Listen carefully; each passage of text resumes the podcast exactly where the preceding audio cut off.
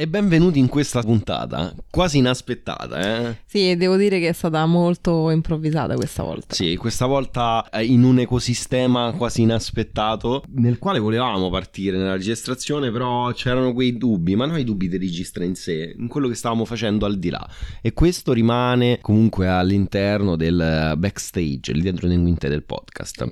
Stavamo pensando se mangiare o fare il podcast e poi abbiamo detto facciamo il podcast. Ah, le, le volevo, proprio, volevo proprio raccontare, volevo proprio raccontare la verità. Io volevo lasciare un po' questo, questo alone di mistero. Quindi uno dice chissà che facevano, alla fine dovevamo mangiare. Quindi è una roba proprio, proprio ovvia e comune a tutti. Però come tutti, cioè c'è la parte più pesata, quella più riflessiva e poi c'è quella dove si magna. L'ho detto in romano perché secondo me dà più carattere in questo caso. Però entriamo nel vivo della puntata. Di che cosa parliamo? Parliamo oggi di un argomento molto molto interessante. Molto molto interessante. Eh? Ovvero? Vai. Ok, lo dico? Assolutamente sì. Lo dico io? Sì. E che stiamo a fare? Lo dici tu, lo dico io. allora, dobbiamo assolutamente trattare il tema degli opposti. Che? Non si attraggono. Esatto. Questa qui è cringissima. È molto. Me lo lasciamo? Lo lasciamo, però sembra tipo quelle, quel, quel, duo podcast o in qualsiasi parte della vita che, che fa... le frasi. Ma però... Gli opposti non guarda, guarda. si attraggono. Eh, ho detto, ma però non si dice. No, io l'ho detto. Però sai, sai che l'Accademia della Crusca lo ha accettato nel ah, tempo. Sì, vedi, sì vedi. perché praticamente il bello della lingua qual è? Che nel momento in cui la grande massa inizia a usare un termine, quel termine viene approvato, assorbito. Approvato, come il termine De Renzi. Qual è il termine? Questa qui è una rivelazione. Un rivelazione. Il termine di Renzi eh, qual è? Non mi ricordo quello là. Sciu, eh, cioè, tu stai... ma che c'è? Ma che c'è? Ma quello non è un termine accettato grusca, quello è shish. Eh, shish. Ma che c'entra? Non... ma quello era un meme, no? Non c'entra niente.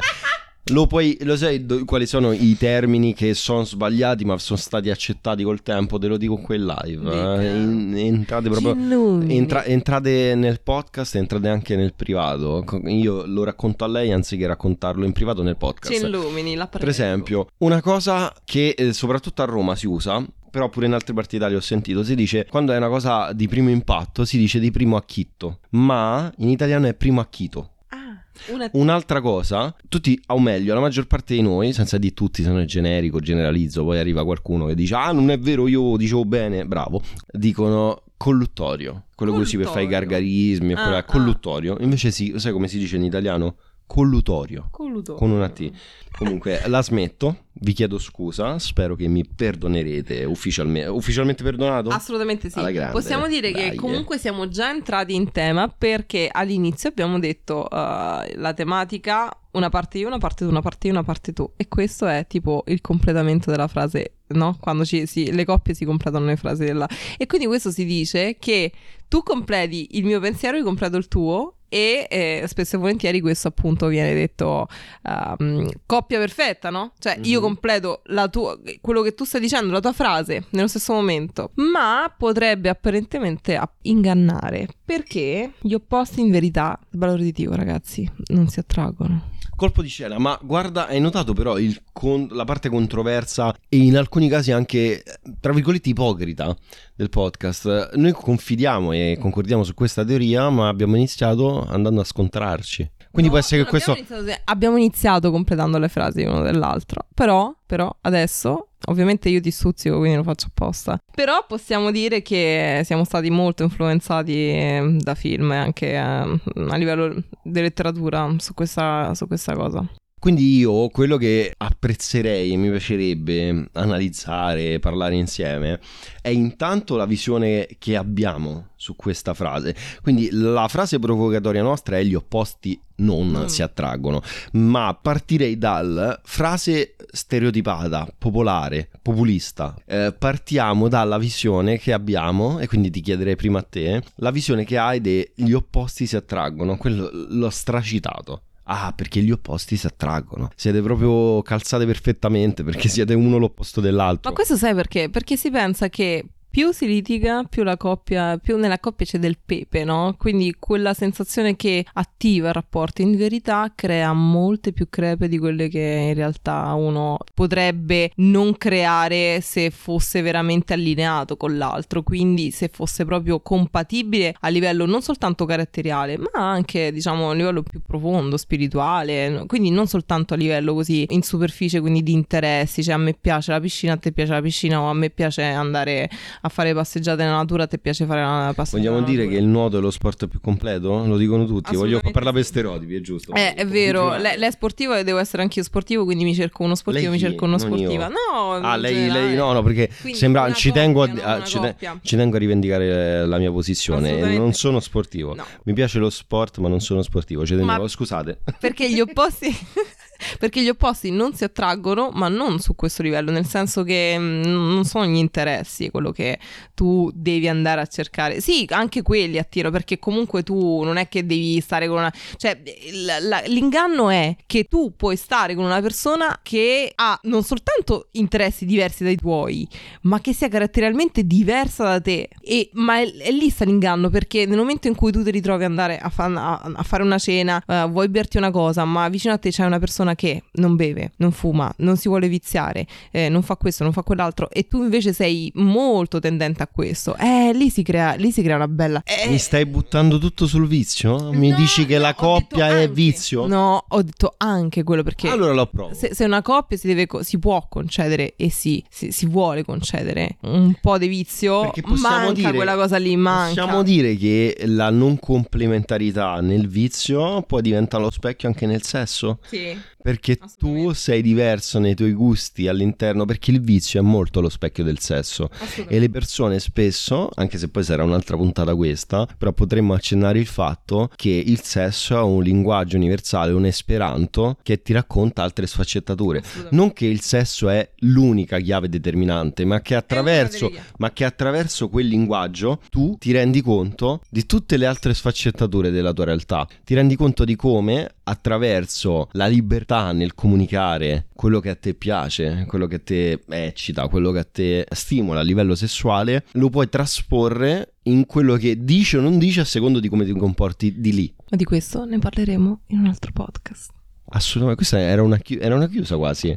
Ma non è chiusa perché l'episodio è nella parte più calda. Esatto. Io nel discorso degli opposti si attraggono mi hai stimolato diverse riflessioni e quello che io uh, vorrei dire e aggiungere è che il modo di approcciarsi nella visione lo capisco nel primo livello. Uno perché a livello popolare viene detto e ridetto, stradetto e quindi tutti quanti in qualche modo sin da più piccoli assimilano questo.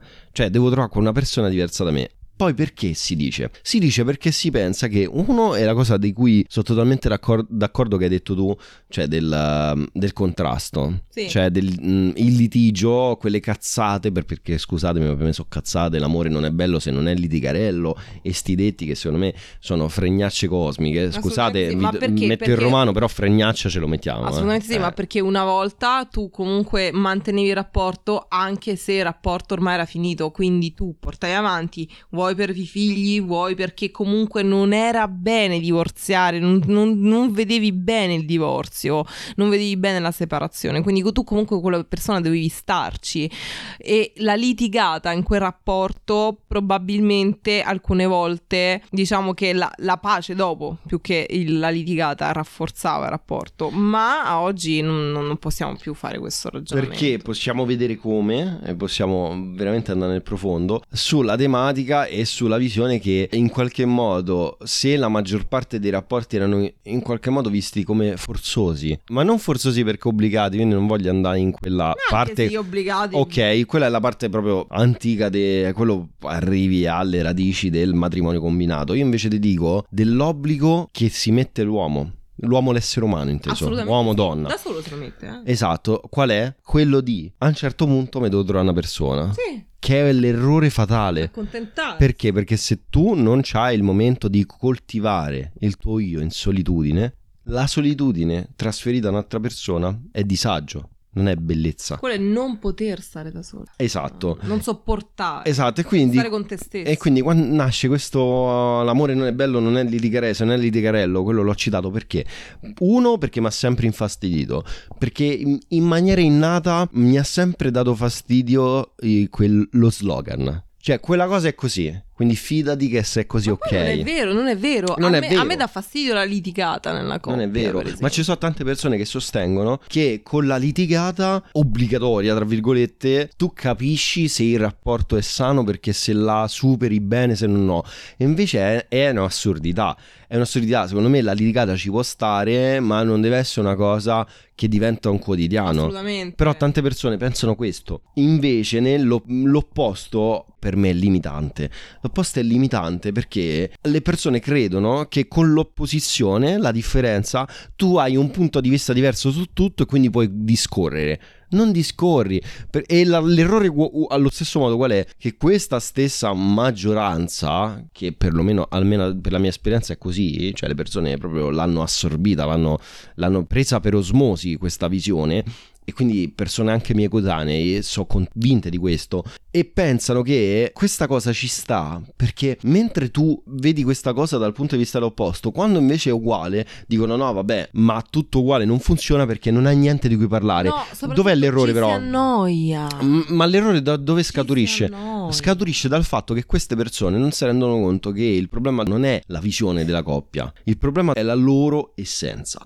Se tu ti annoi, non è perché sei uguale a quella persona, perché tu non hai argomenti. Ma sei tu noioso. Assolutamente, perché tu non hai argomenti, non ti sei fatto una cultura, non hai letto, non hai studiato, eccetera.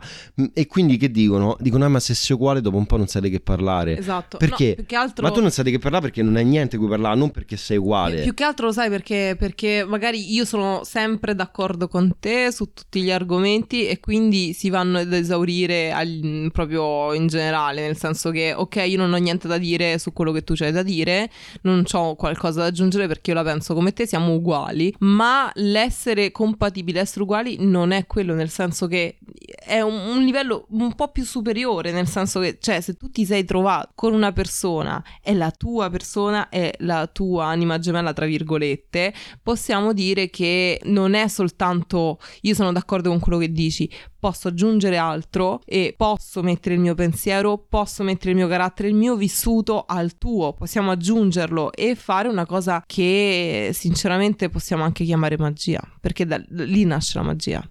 Ma entrando nel profondo, no? Entrando nel podcast proprio scavando nel dietro le quinte fino in fondo, pensiamo pure a una visione. Per esempio, io con te concordiamo su tante cose non abbiamo di cui parlare. Parliamo sempre e di tante cose. Perché? Perché anche se delle visioni sono accomunate parallele, anzi e convergenti, non parallele. Ognuno aggiunge del suo, della sua essenza. Perché lo stimolo nasce dalla voglia comune, perché le persone si fissano, diventano fondamentaliste sul penso uguale sull'argomento cardine, ma non capiscono che avendo i punti in comune eh, profondi, le persone, ecco, secondo me creano questa cosa. A me dispiace dire persone in maniera fumosa, però voglio dire una maggioranza, diciamo così, una maggioranza pensa che l'uguaglianza e quindi lo, la complementarità, come vogliamo chiamarla, sia concordare sugli argomenti base comuni. E invece è lì che non funziona. Quello che funziona è essere in maniera speculare, entrare come un puzzle che si completa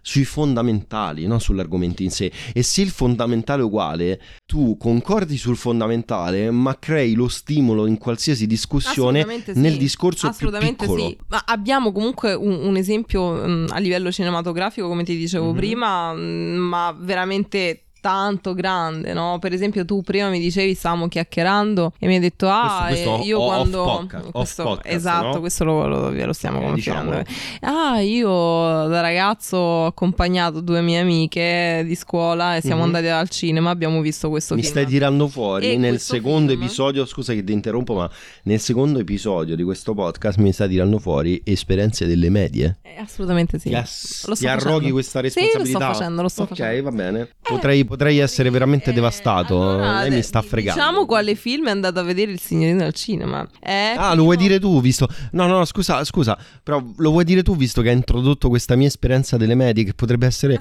anche, non vorrei di commovente, ma magari un punto debole, Allora, un punto- punto debole. Nel lontano 2001 il signorino è andato 2001. a vedere. Brava, è, è vero, andato brava. a vedere prima o poi mi sposo. Avete capito che film è impegnato?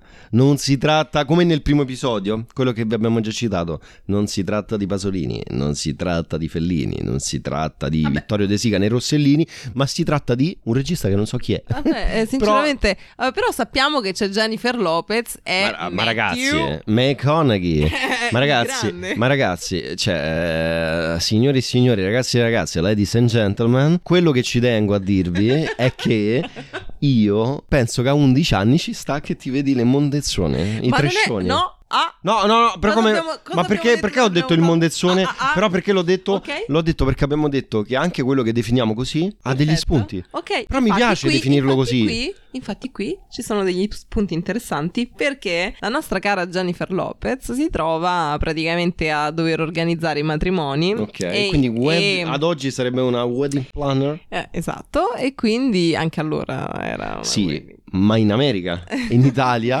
se tu nel 2001 dicevi lei è una wedding planner, dici no, aspetta, ma di cosa mi stai parlando? Quindi la nostra Jennifer si ritrova, ecco, Ok, eh, ci racconti la trama io l'ho scordata. Sì, sì, sì, lei organizza matrimoni e quindi praticamente si ritrova a organizzare il matrimonio di questo mm, bell'uomo con la sua bella moglie. Ma cosa accade? Che eh, il la moglie... era Matthew McConaughey. Esatto, è la bella moglie che, perdonatemi, non mi ricordo, però era una bella ragazza e non mi ricordo il nome di lei lei bionda. Diciamo grande e... attrice anche se non lo era. Assolutamente sì, ha fatto qualche comparsetta. Bene, poco tempo a lei perché non ci interessa. E, il, il... Ma mi censura subito. Cioè lei mi cazza no, lei, nel podcast. Lei alla no, bionda. Lei, lei, la, lei l'attrice ok, sto dicendo lei tu, mi cazzi nel podcast. Ah, sì, un pochino. Un eh, allora, capito? cosa accade? Che lei praticamente si ritrova a, a, dover passare le giornate con lui a organizzare il matrimonio uh-huh. uh, perché la moglie è sempre occupata e sta sempre a lavorare. E quindi il marito deve organizzare il matrimonio con Jennifer Lopez, la wedding planner. E quindi cosa accade? Che lei si ritrova a dover eh, litigare con lui quotidianamente su cose piccole, no? E quindi mh, mm, facilmente si arrabbiano, facilmente litigano, facilmente... cioè tu, tutto quanto sembra che sia l'opposto opposto, no? A livello caratteriale, sia di lui che di lei, proprio così, no? Incredibile, devo dire che io non mi ricordo assolutamente la trama e credo che a sorpresa non è che eri una delle due amiche delle medie, tu. Cioè, perché...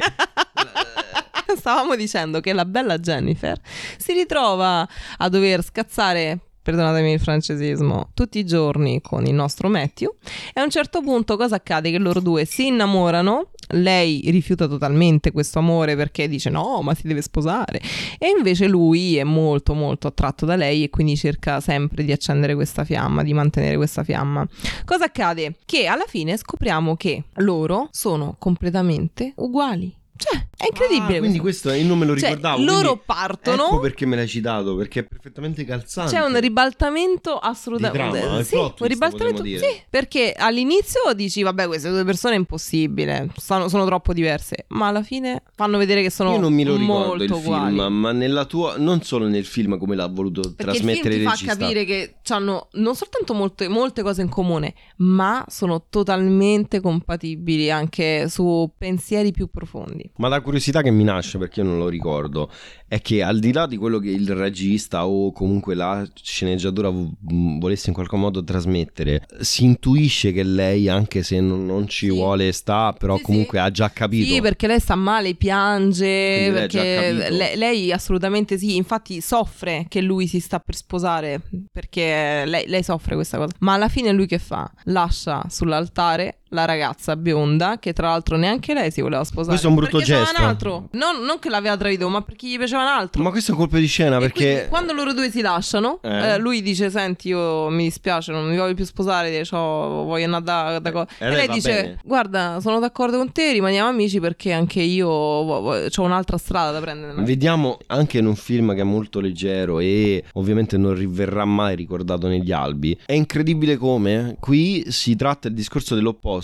ma si tratta tratta anche della fallacia e l'illusorietà della coppia, cioè che tu già sai che non sei fatto per... Sì. E fino al e, minuto e... prima, amore, amore, prepariamo il matrimonio. Il minuto prima, eh, amore all'altare. Perché, il, matri... perché il matrimonio socialmente dopo, no. ti qualifica. È la stessa cosa, diciamo, nel primo episodio dei figli. Ti qualifica. Cioè tu in cuor tuo sai che quella cosa non la vuoi, sai che quella persona non è per te. Però qui vediamo che gli opposti non si attraggono perché in verità gli opposti erano quelli che si stavano per sposare e non si sono più sposati. Ma invece quelli che, sono, che si sono riuniti e stanno insieme alla fine del film sono quelli che si assomigliano credo che adesso non è che mi sovviene in qualche modo una pellicola in particolare, eh, ma credo che il cinema in qualche modo abbia prolungato, abbia amplificato sta visione e quindi abbia portato una serie di film uno dopo l'altro in cui si, ci si convince in qualche modo che quella opposizione, cioè quello scontro, quella diversità va bene. E l'altra cosa che a me infastidiva tanto, sai qual è? Ma proprio da, da, da pischelli, da ragazzetti. Eh, la dico, la dico, la dico. Mi sbottono oggi. Per... Oggi mi rovino. Dilla. Tipo, sembra la vendita dei pentole del buon Mas- Giorgio Mastrota. Mi dà fastidio quella visione che io racconto spesso. E sono le maschere che tu metti con le persone intorno a te, magari la famiglia. Quindi mi in qualche modo urta il fatto che anche se tu ti sei convinto che non va bene, ti in qualche modo censuri o ti limiti perché ormai hai dato una sorta di quasi parola Bravo. con i parenti. Mi, con... mi è piaciuto questo tuo, questo tuo agganciarti a questa cosa perché secondo me potrebbe essere uno spunto per un altro episodio dove parleremo mm-hmm, di famiglia. Questa, questa è molto impegnata, è una cosa che perché, volevamo tanto affrontare. Perché non soltanto gli opposti non si attraggono nelle relazioni relazioni, ma anche con altri tipi di relazioni, quindi familiari, amicizie, eccetera, eccetera. Quindi queste cose possiamo anche. Questa è molto interessante perché quante volte poi è la famiglia stessa no? che porta avanti questa visione. Ah, beh, beh siete, siete, fatte, siete, fa, siete fatti uno per l'altra perché uno va da una parte, uno va dall'altra. Assolutamente sì. E invece, e invece non ha argomenti di discussione perché non è che sei opposto, non hai niente da dirti. Niente. Perché uno vuole fare una cosa e uno l'altra. E sai dove si confonde molto pure? Nella visione del confondere l'opposto con avere interessi diversi, che è una follia, ma quello non è l'opposto, quello è l'umano, è l'essere umano. Sì. Esatto. E quindi le persone dicono: Ah, vedi, uno fa una cosa, uno fa l'altra, ma quanto spesso poi nell'opposto c'è quella persona che ha interessi diversi su ogni campo e ognuno fa una cosa diversa. E quindi nel, immagina nell'ipotetica visione popolare lei va con le amiche, lui va con gli amici. Ognuno fa quelle cose e ci si vedono solo in quelle scene estreme. Quanto sono mediocri posso, e a pesanti? A proposito di scene, possiamo dare un esempio chiaro di cosa sia certo. lo stesso pensiero e la complicità in questo? Sto chiudendo in questo momento il podcast perché ti voglio cucinare una buonissima cosa. Ho fame e andiamo a cena. Chiudo il podcast. Ah, così? Chiudiamo così? Chiuso.